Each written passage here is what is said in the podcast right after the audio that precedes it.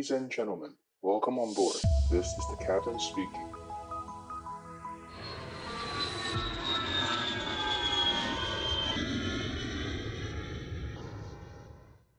Hello，大家好，我是可乐教官。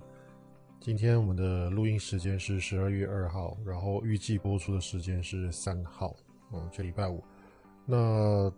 前三集大家应该听到我跟呃鮪鱼教官的一些专访，然后不知道大家对我们就是飞小飞机的飞行员有没有多一点了解？那今天的专辑想要特别回答一些听众的问题，然后就基本上我们就是把它合成一集吧。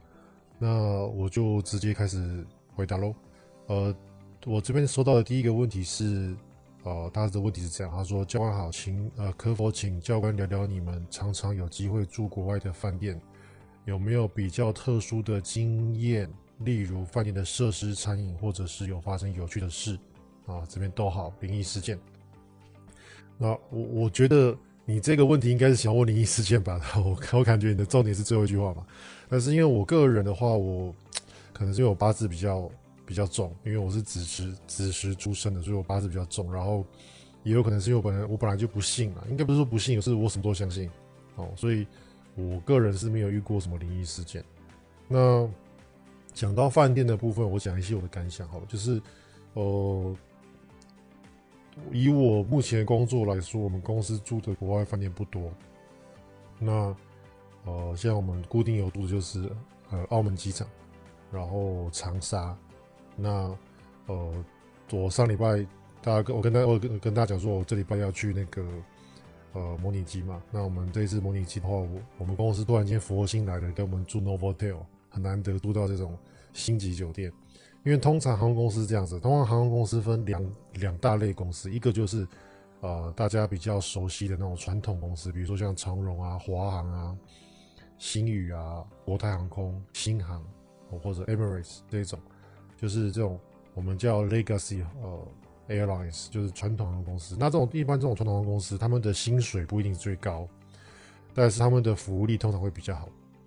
所以这种 legacy airlines，他们通常都会给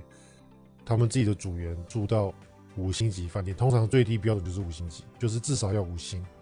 那他们很常就会跟这种国际大饭店签约，比如说像 Hilton，好像。华航在的那个在 Anchorage 他们是住 Hilton，然后比如说很多航空公司在曼谷就是住 Novotel，因为 Novotel 就是通常都是在那个机场旁边嘛。那像华航自己的那个诺富特饭店，呃，也是供给国外很多大公司飞来台湾的时候会住那个台湾的诺富特饭店，其实是一样意思。那这种就是这种大公司他们会住到比较好的饭店，但是像。如果是像比较呃，我们讲 LCC 叫 Low Cost Carrier，就是我们所谓的联航廉价航空，那他们就会在这一部分会比较省，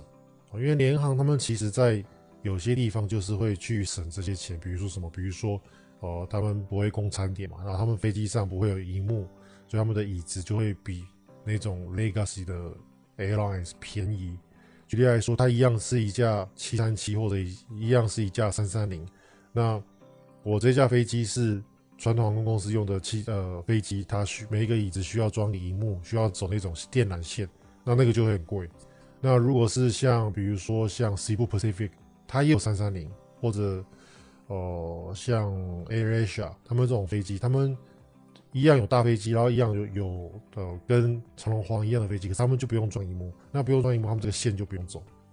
所以通常联航在这部分会省钱。那另外一个联航省钱的方式，就是在给我们呃 Fly crew 就是不管是飞行员或者空服员，我们的这些啊、benefits，就是我们的这些福利就会变少。举例来说，什么？举例来说，像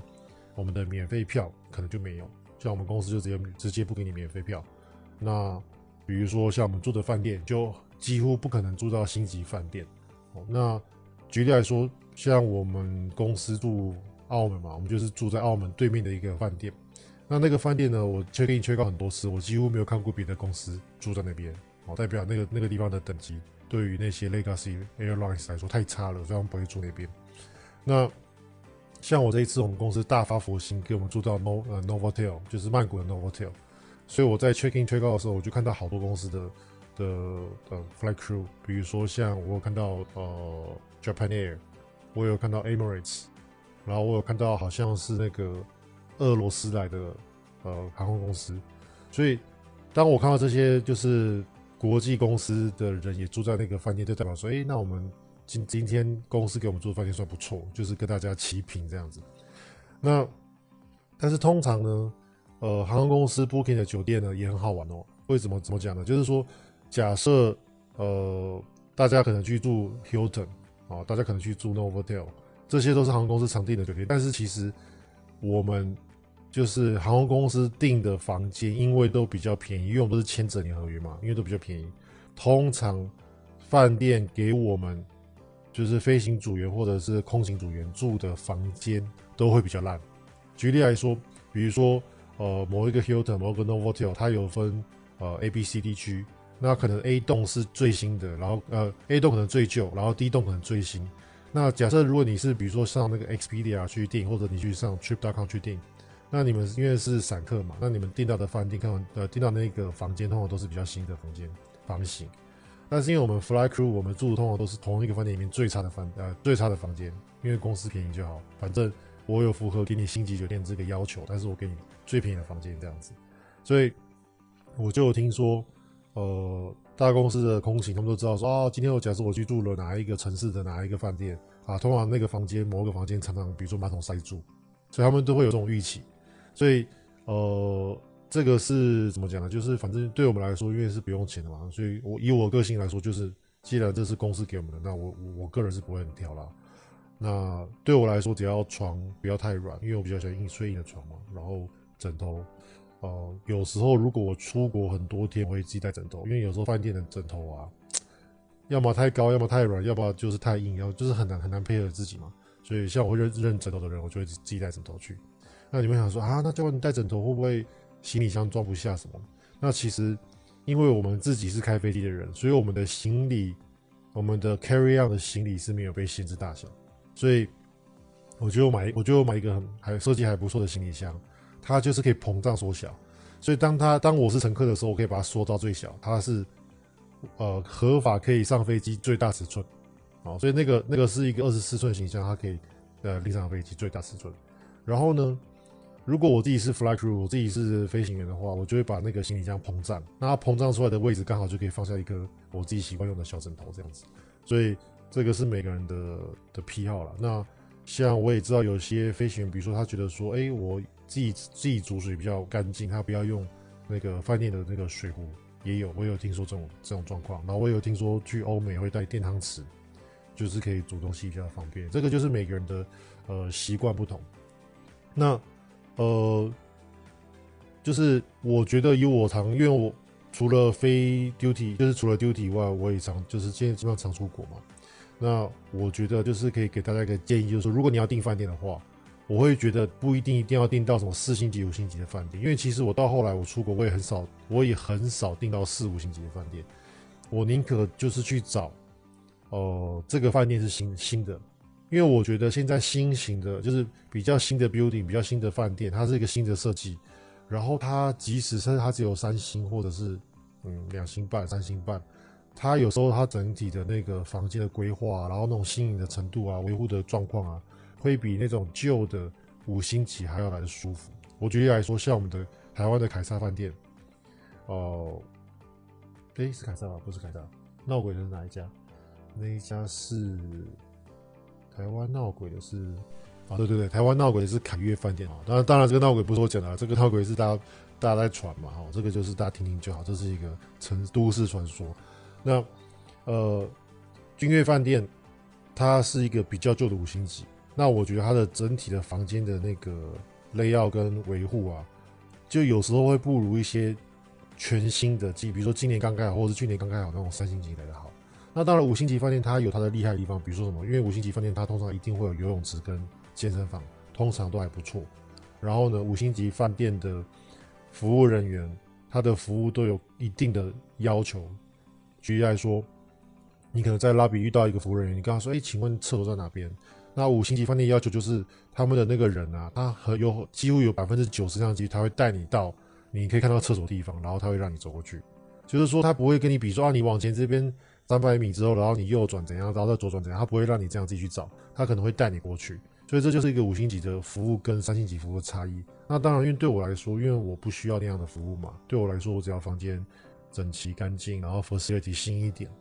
那所以我就会，我如果我自己是出国，我上网去挑的话，我就会挑，就是我会尽量去刷一下这个，就这个 building 或者这个饭店它的成立时间比较新。我是觉得新对我来说比较重要。OK，好，那我们来讲第二个问题，他的问题是说，他说。呃，你们在飞机上吃的餐是商务舱的餐点吗？如果你们要吃饭的时候不饿，过一会饿了，可以请呃再请空服员送餐吗？OK，好，呃，飞机上的餐这个也是一样，就是跟我刚刚讲的，就也是分两部分，也就是所谓的 Legacy Airlines 跟我们 LCC。那 LCC 大致上来说就是不供餐。举例来说，像 AirAsia 他们是一个很大的 LCC，他们公司非常有规模。可是他们就是统一不供餐，所以他们的飞行员都是自己在自己在自己在餐厅或自己买东西吃，哦，所以这个是我们 LCC 的飞行员都是要自己准备。那讲到 Legacy 的 Airlines，那是不是商务舱的餐点？这个呢，呃，答案是可以是也可以不是。怎么讲？Officially，我的答案是不是，但是通常你知道大家知道吗？就是你的官方说法跟你的呃实际上的发生事情会还是会有点差异嘛？那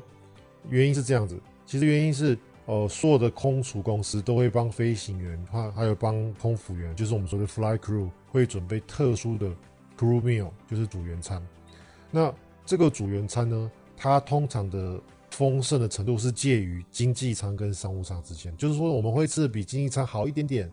但是是远远远不到商务舱的这种这种等级，基本上是这样子。好，那。呃，crew meal 有两个，呃，应该说有一个特色，就是说，呃，就是机长跟副驾驶两个人的东西主餐会不一样，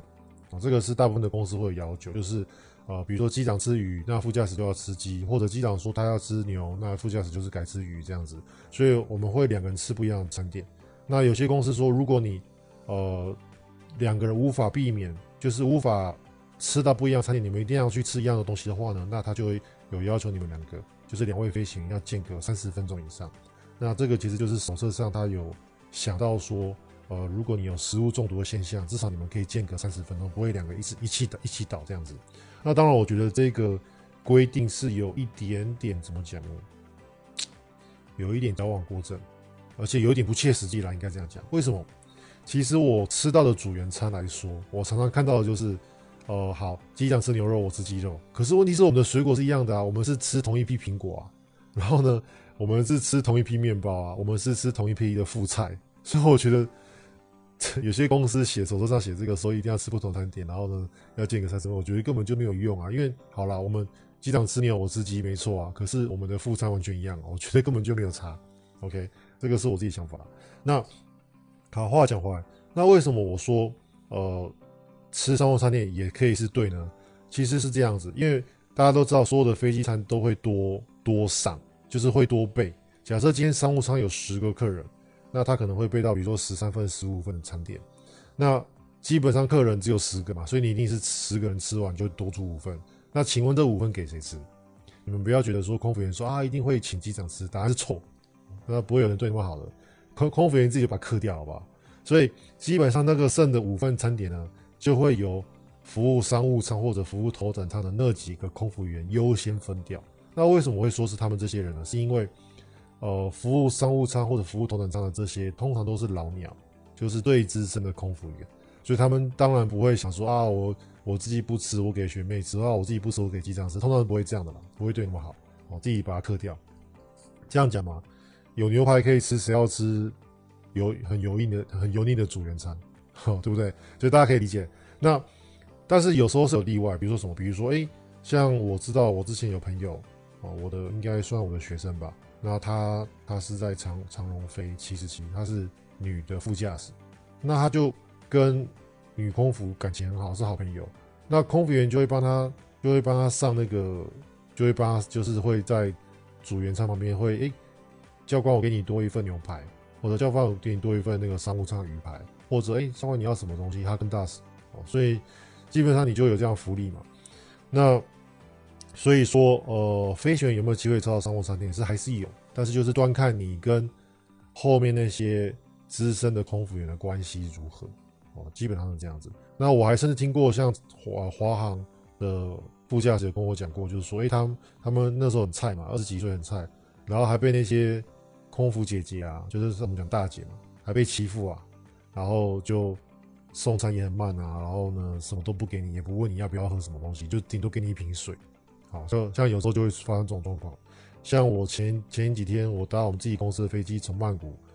回我们自己的 home base，啊，不是反过来，我从我们 home base 坐到曼谷，我们也是被我们那个呃座舱长欺负啊，他连水都不给我们，他他连瓶装水都不 offer 哦。我们那时候有三四个飞行员要坐到曼谷去做模拟机训练。空服员连水都问说都没有要问说，哎，机长你们不要喝水？连问都不问啊，因为那个空服员跟我们关系不好，所以有时候就变这样子。那没关系，反正我们自己带水是无所谓了，只是觉得说，哇，这个做人也太夸张了。因为通常这种瓶装水的东西，至少空服员会礼貌性的问你一下嘛。因为水对水对于自己成呃，虽然说我们公司的水是要卖钱的啦，但是水对于工作人员来说是不用钱的哦。那个那个一罐一罐的水其实是不用钱的。对，anyway，反正这个就是。呃，你能不能吃到商务餐？你就是你看你跟呃空服员之间关系好不好？好，那另外就是说，呃，你刚呃问题是说，呃，如果你要吃饭的时候你不饿，那过一会饿了，或可不可以请空服员来送餐？哎，这个也是牵扯到我刚刚的答案，就是看你跟空服员的关系好不好。那通常啦，就是以像我们公司来说，因为我们是吃组员餐嘛。那呃，我们是，我们有些航程是有组员餐，那我们通常都自己自己自己弄。所以呃，如果是我今天自己带便当，比如说我今天自己带了鸡块跟吐司面包，简单一点，那我看我就会先问一下机长说，哎，机长你饿不饿？你要不要先吃？那如果机长说他还不会，他等下吃的话，那我就说，那机长你给我几分钟，我去外面热一下餐，或者我会请我把我的便当拿去外面，请空服员帮我加热这样子。那这个是自己带便当的部分。那如果是某些长程航段，公司会帮我们订组员餐，那这个时候空服员通常都会礼貌性进来问机长说：“哎，机长，那你们想要什么时候吃东西呢？”那通常，比如说这个是长长段，我们是飞去飞回，那我们可以选择在地上地停的时候吃，我们也可以选择说我们起飞之后再吃。那有些机长都是到可能下飞机前才肚子饿，他就可能下下飞机前才吃，都有可能。那这个东西是基本上空服员会尊重你，所以是没有问题的。然后。但是，呃，这个是指就是像，比如说像我自己看到的现况啊，因为毕竟我在我们公司也不是很值钱，然后我的年纪也不是二十几岁嘛。那我有听说，我有听说，就是呃，像比如说我刚刚讲的华航的那种二十几岁的副驾驶，之前的副驾驶，有时候就会被空服员欺负，然后就是你要不要吃，我现在就给你上送给你吃，反正你要不要吃，你不吃我你就放着，哦，他也不会。帮你把温啊什么，他都不帮你处理啊。我有听说有这样的状况，所以这个基本上就是，我觉得就是看你个人的气场，你个人的气场，你的气场够强，空服员压不过你，他就会他就会尊很尊重你。那如果你的气场很弱，你就是你就是看起来很很年轻，然后很很容易被欺负，那基本上那些比较资深的空服员就会很常欺负你。基本上应该我相信各个职场都是这样子。好，好，我希望这样可以回答到你的问题。那第三个问题是。呃，他说，在飞行的过程中有没有被突来的状况吓到过？哦，例如很大的乱流或者突发飞机仪器故障。哦，呃，有没有被吓过？有，我自己个人是有一次经验，就是那一次是哦，一回到我们的 home base，然后那天是半夜航班，然后我在准备，那天是我飞嘛，我主飞，然后我在飞的过程中，突然间，哎，尾风就突然间变很强，然后。机长来不及接手，那我就感觉到突然间我的飞机一个很大的下沉，那时候已经快要已经就是我距离地面已经五十尺了，我已经要准备开始做平飘的动作，然后突然间一个大尾风吹过来，然后我就突然间觉得我的飞机突然间大幅的下沉。那通常如果我不去修正的话，通常有可能就变成重落地。那那一次我就有被也不算吓到，有点被惊到，然后马上就是我的手就是有去做出反应，然后。后来飞机是降落是没有问题，但是那一次就是让我有吓到说，哦，原来我们这一行饭真的不好吃。如果那天我没有修正，我可能就中落地了啊，就被我们的总机师请去喝咖啡。那这个是有吓到过一次。然后另外有一次比较，呃，比较 surprise 是那一天也是这大雷雨，然后我们一起飞之后，因为躲不开嘛，我们是有稍微去避一下，可是还是没有办法完全躲开。然后就是有人帮皮这样子，然后呃，因为大家知道我们起飞之后通常都把自动驾驶接上，然后那时候已经接上了，然后突然间因为那个气流太乱了，然后自动驾驶就自己跳开。那其实我这辈子是我没有看过自动驾驶自己跳开，我不知道。然后。呃，以前是听人家讲过，但是从来没有想到说会在自己身上发生。然后他就跳开了，那跳开当然因为我手还是放在上面嘛，赶上，所以我就赶快接手把它继续飞。然后诶，稍微平稳一点之后再把它接回去这样子。所以跳开那一瞬间，我也是有稍微就是呃，就是会大概停顿个半秒钟、一秒钟这样子。所以这是两次比较特殊的状况。那当然我自己在呃这一两的飞行也是有重飞过，有一次也是。风雨很大，但是那那一次是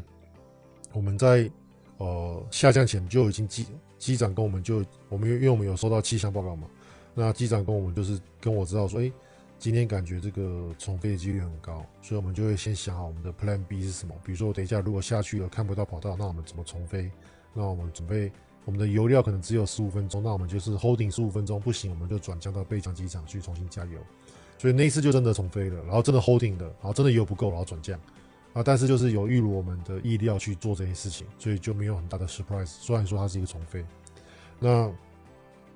呃，你最后的问题是有没有遇到非突发的飞机仪器故障？嗯，我遇过最严重的可能就是引擎坏掉吧，就是在滑行的过程中，然后引擎坏掉了，突然间就坏了。那它是一个 sensor 坏掉，那。那一天我还记得蛮清楚，就是那次那次是新冠肺炎刚刚发生，然后我们从我们飞到中国去，然后呢从深圳后推，然后滑行滑到一半突然就叮，然后萤幕就会跟你说引擎呃 engine sensor fault 哦，引擎的侦测器错误，然后他就给你一个，因为我们空巴都会给你那个电脑会给你 solution 会给你一个解决方案哦，他们就会把很多你要做的事情列出来，那。那天那个 engine sensor four 它只有一个解决方式，就是叫你关掉引擎。那你就想到说，哦，叫我看引擎，那基本上是不太可以飞的。所以后来我们就原地处理了，然后发现不行，然后我们就我们有重新发动引擎，然后不行，然后就折返滑行回去，然后就后来就在当地调了二十个呃，在深圳调调飞机调了十二个小时。哦，所以这个是我遇到最大的仪器故障。那我遇到最艰困的仪器故障呢，不算仪器故障吧，就是。配备有问题是，我们飞机有一个小冷气机或者小发电机，我们叫 APU。那 APU 其实就是一个小喷射引擎装在飞机的屁股，所以大家有时候看那个，你们有时候像在航站里面看那个飞机屁股会冒出很多那个热烟，那个热的那个排气呢，其实就是 APU 所排出来的那个废气。那 APU 它是一个很小的呃涡轮发动引擎，然后呢，它就是主要会提供飞机电跟冷气。哎，结果我们公司之前有一架飞机呢，这个 APU 就坏了四五十天，然后我就记得那个时候天气还不是很凉快，有点热，所以哇，那个那那那那那三四十天，只要看到我飞那架飞机，我都会开始冒汗，因为真的很热。然后呢，发动引擎也很复杂，要接地上的这些呃引气车，然后要接地上的这个电，然后呢要拆拆装装就很麻烦，然后呢又很热啊，所以我觉得这个是我遇过觉得最。讨厌的就是 APU 坏掉，因为在地上没冷气吹。因为从小飞机升到大升级到大飞机，就是觉得说冷气是差异最大的嘛。结果突然间，哎，又没有冷气吹，就觉得哦，好硬哦。OK，好，那呃第四个问题是，公司给的免费机票顺位是如何排序的？例如公司高层长官、公司职员、地勤、机长、空服。如果只剩下一个免费的机位，会优先排序，呃，呃是如何？呃，基本上是这样子。呃，这一题也是跟我刚刚回到最前面的呃问题是一样，就是呃，看你是什么公司。比如说你是像那种我刚刚讲的 Legacy Airlines，比如说国泰、啊、长荣啊、新航啊、华航，那他们不但有自己公司的免费机票，他们还可以有。呃，互相开别的公司的免费机票，但是因为这种票常常是呃是 standby，所以我觉得这种票我其实有时候不太好用。那呃，stay，但是因为我自己没有享受过这个呃优待啦，所以我就不知道说这个呃不同的这个人是怎么排。我认为应该是先到先排了，这个我去问一下。好，但是像我们公司，哎，不好意思，像我们 LCC 就没有免费机票这件事情。那但是我们公司有个好福利，像呃，我们公司有其中一个很大的福利，就是说我们公司所有的航点，呃，只要公司有飞，那以我是飞行员来说，我就可以穿着制服，然后呢，把我放上组员名单。哦，那这个专有名词叫 dead head，哦，就是 dead 就是死掉的意思嘛，然后 head 就是人头，哦，就是死掉的人头。dead head，那呃，对于飞行员来说，如果我是 dead head 的话，我就没有优先排序的问题。为什么？因为飞机上永远会有位置让我坐。怎么说呢？举例来说，像我们三二零驾驶舱，通常除了两位飞行员以外，后面还有两个可以折叠的呃椅子，我们俗称 jump seat。那所以驾驶舱就有四个座位了。那我们三二零常都是两人派遣或三人派遣嘛，四人派遣的几率很低。那你如果是两人派遣或三人派遣的这个航段，你是不是就一定至少有个 jump seat 可以坐？所以我就不用担心啦。好，那假设真的很倒霉，jump seat 坐满了，那我们三二零的那个呃空服员的 jump seat 在最后面，就就是在机尾那个地方，通常会有四到五个座位哦。有些像我们公司有些飞机是五个座位，有些有些飞机四个座位，但是因为像我们三二零的空服员。只派出四个空服员哦，因为我们按照法规，我们三二零只需要四个空服员，所以我这架我这架三二零前面两个空服员座位，后面四个空服员座位，我是不是还多了两个 jump seat 可以坐？所以这个东西我也可以做哦。所以对我来说，如果我身为飞行员，我要去 dead head，我就没有这个 priority 的问题，因为我一定有位置可以坐。那如果是公司的地勤，就会有问题，因为公司的地勤它没有受过紧急逃生训练。按照法规来说，他不能够坐在 jump C 上面，因为你要能够坐在 jump C，是必须你要能够受过紧急逃生训练，你必须是 Fly crew，你必须是空勤人员，才能够按照法规才能够坐在 jump C 里面。哦，所以以我来说，我们公司没有跟别的公司签免费的机票合约，所以我没有办法享受这些东西。那以我来说，我坐我们公司的飞机，我是一定会有位置坐，不管多满。啊，当然有时候乘客很满，对我来说我就很痛苦，因为我要去做 jump seat。那如果今天乘客少，我就可以比较开心，我可以坐在比较好的位置，是这样子。好，那呃，再下一个问题是，呃，他问说，呃，为何飞机起飞降落的时候都要把椅背竖直，然后呢要把那个小桌板要收起来，然后呢要把遮阳板打开？哦，那这个问题是这样。其实这三件事情就牵扯到同一个问题，叫同一个目目目的，就是逃生，哦，就是为了逃生方便。我们来看一下哦，椅背竖直的目的是什么？椅背竖直目的其实就让你的后面的人可以逃生，因为大家知道我们的椅背往后倒之后啊，后面的人是比较难走出来的，哦，所以我们椅背竖直的的目的是要让后面的人可以逃生。那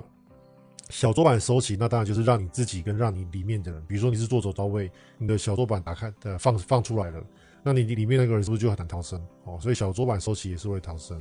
那有些公司有的可以充那个 iPhone 充手机，他会跟你说起飞的时候要把你，请你把线收起来，不可以充电。那这个也是原因一样原因。如果那个线绊到人，有时候逃生会有困难这样子。那再来就是呃遮阳板打开，遮阳板打开这个东西呢，它的逻辑是这样子，就是说如果今天呃飞机的外面是，比如说我们今天在半夜起飞降落。那，呃，飞机的外面是全黑的。那我们飞机的机舱里面，如果你是呃灯很亮的话，你是不是不知道外面的状况？好，那遮阳板打开就是要让乘客在任何时候都可以知道说外面现在发生什么状况。假设今天比如说飞机的某一个引擎起火了，那我比如说假设左边引擎起火了，我坐在左边，乘客是不是看到可以看到起火？那我在逃生的时候，我的大脑就告诉我说不要往左边走，不要往左边走。所以这就是遮阳板打开的用意了。那所以说，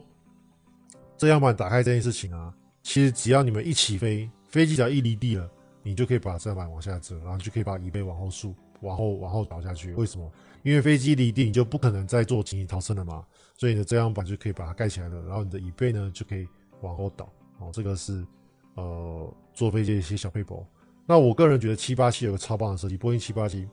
波音七八七它的那个遮阳板啊，不是那种传统的，就是用用手拉，它是按钮，然后它是用那个通电的方式，然后可以让你改变颜色，可以变得全部不透光，跟变成全部透明。所以我觉得七八七这个设计超棒。为什么？因为空服员再也不用叫你起来把遮阳板打开，哦，他在他们的那个空服员面板就可以按一个按钮，然后就可以把整个七八七的那个呃遮阳板从最暗全部每个人强迫变，把你把它变成最最透明。所以我觉得七八七这个设计真的超棒。好，还有一个问题就是，呃，走这个听众算蛮专业的，他问说。为什么紧急逃生常常是乘客受伤的主要原因？好，那其实是这样子。呃，其实呃，举例来说，像之前啊，越捷航空在越南有一次飞国内线，然后他们一个超级重落地，然后把那个鼻轮的那个轮胎撞到飞出去，就是那个它的鼻轮支，就是我们叫 nose gear 嘛，它那个鼻轮支架的的那个支撑架还在，可是轮子脱离了，飞出去。然后飞机就重重砸在地板上，那飞机砸完地板上之后呢，机长就执行了这个紧急疏散程序，然后造成了恐慌，然后呢，很多呃乘客在逃生的过程中就是受到了轻伤，这样，比如说哎轻微轻微的骨折或者是皮肤大片的擦伤。那原因是这样，原因是因为我们在如果你是做紧急逃生，我们会把那个紧急滑梯打出来嘛，那个紧急滑梯就像是一个超级大的啊、呃、溜滑梯。哦，那我是不知道大家多久没坐溜滑梯了，然后坐溜滑梯就知道，其实如果那个很长溜滑梯，其实它最后的加速度是非常快的。所以如果比如说像女生，你是穿短裙短裤，或者像我常常出国我都穿短裤穿夹脚拖，那这样子就会很容易磨整片脚，呃，就是小腿啊或者整片大腿磨破皮，这个是很常见的。甚至如果你跳的姿势不正确，你可能嘣一嘣一弹出去，然后你就。从那个侧边这样子就直接掉到地上去，有也有可能。所以像越捷航空那个时候，他们在疏散的时候啊，就很多人就是这样受伤。其实那个时候他们把飞机摔断的轮子是没有人受伤的，飞机没有状况，没有起火，人没有事，只是呃机长会有事情，然后只是飞机的轮子断掉了。诶，但是他们一执行了逃生之后，一堆人就受了受了伤哦。所以像我们在做逃生训练的时候呢，我们都会穿大熊装。这个大熊装就有点像大家去看那个，比如说你们去哦、比如说哦、比如说汉达或者是 Toyota 或者是 BMW 的那个修车厂，那你去看那个技工技师他们穿的那个呃连身服哦、那种技师连身服，那个就是我们在逃生训练会穿的那种的衣服，我们叫大熊装。那这个大熊装它就是它就是那种亚麻做这种可以耐磨的材质，就是因为我们在跳 slide 的时候常常就是会一直磨那个衣服磨皮肤。所以大熊装都是非常耐磨的。那可想而知，如果是乘客他们没有，他们穿的是像我刚才讲的，比如说短裤、短裙，那基本上你很容易就是你的你的脚会磨破皮。哦，所以以我个人来说啦，因为我现在还不是机长嘛，但是若以以我个人来说，如果我未来是机长，在非必要的时候，我应该是不会随随便便就启动了紧急逃生的这个要求。因为举例来说，比如说应该某些某些故障。飞机没有立即性的危险，那我我就会请乘客诶保持在座位上。那我飞机可以叫拖车把我拖拖到旁边去，或者是我可以请那个的楼梯，就是那个楼梯车过来，然后大家走楼梯。哦，这个是我觉得这个是比较好的方式。那当然希望这一天绝对不要到来了，因为会需要做的事情通常都是一定有很大的状况发生。对，所以这个是我个人的想法，就是说如果飞机没有紧急逃生的需求。不要随随便便的启动紧急逃生，因为乘客通常都是在逃生的过程中受伤比较多。啊，这个是这个这个听众的呃问题很专业哦，蛮厉害的。好，好，那这就是今天我呃收到的问题，跟我我帮大家的解答，希望大家满意，谢谢。哦，对了对了，如果呃你们想要有什么疑问，然后想要有呃知道一些背后的逻辑啊，或者是一些我们。呃，比较不为人知的秘辛的话呢，欢迎到我们的苹果的 Apple Podcast 下面留言，或者是到我们的 Line 的那个社群里面。哦，Line 的社群就直接找机长广播，然后加入之后，你就可以在里面提问。好像今天的问题很多都是在那个啊、社群里面提问的。好了，那就欢迎大家来 Apple Podcast 给我们五星好评，然后留言给我们，谢谢，拜拜。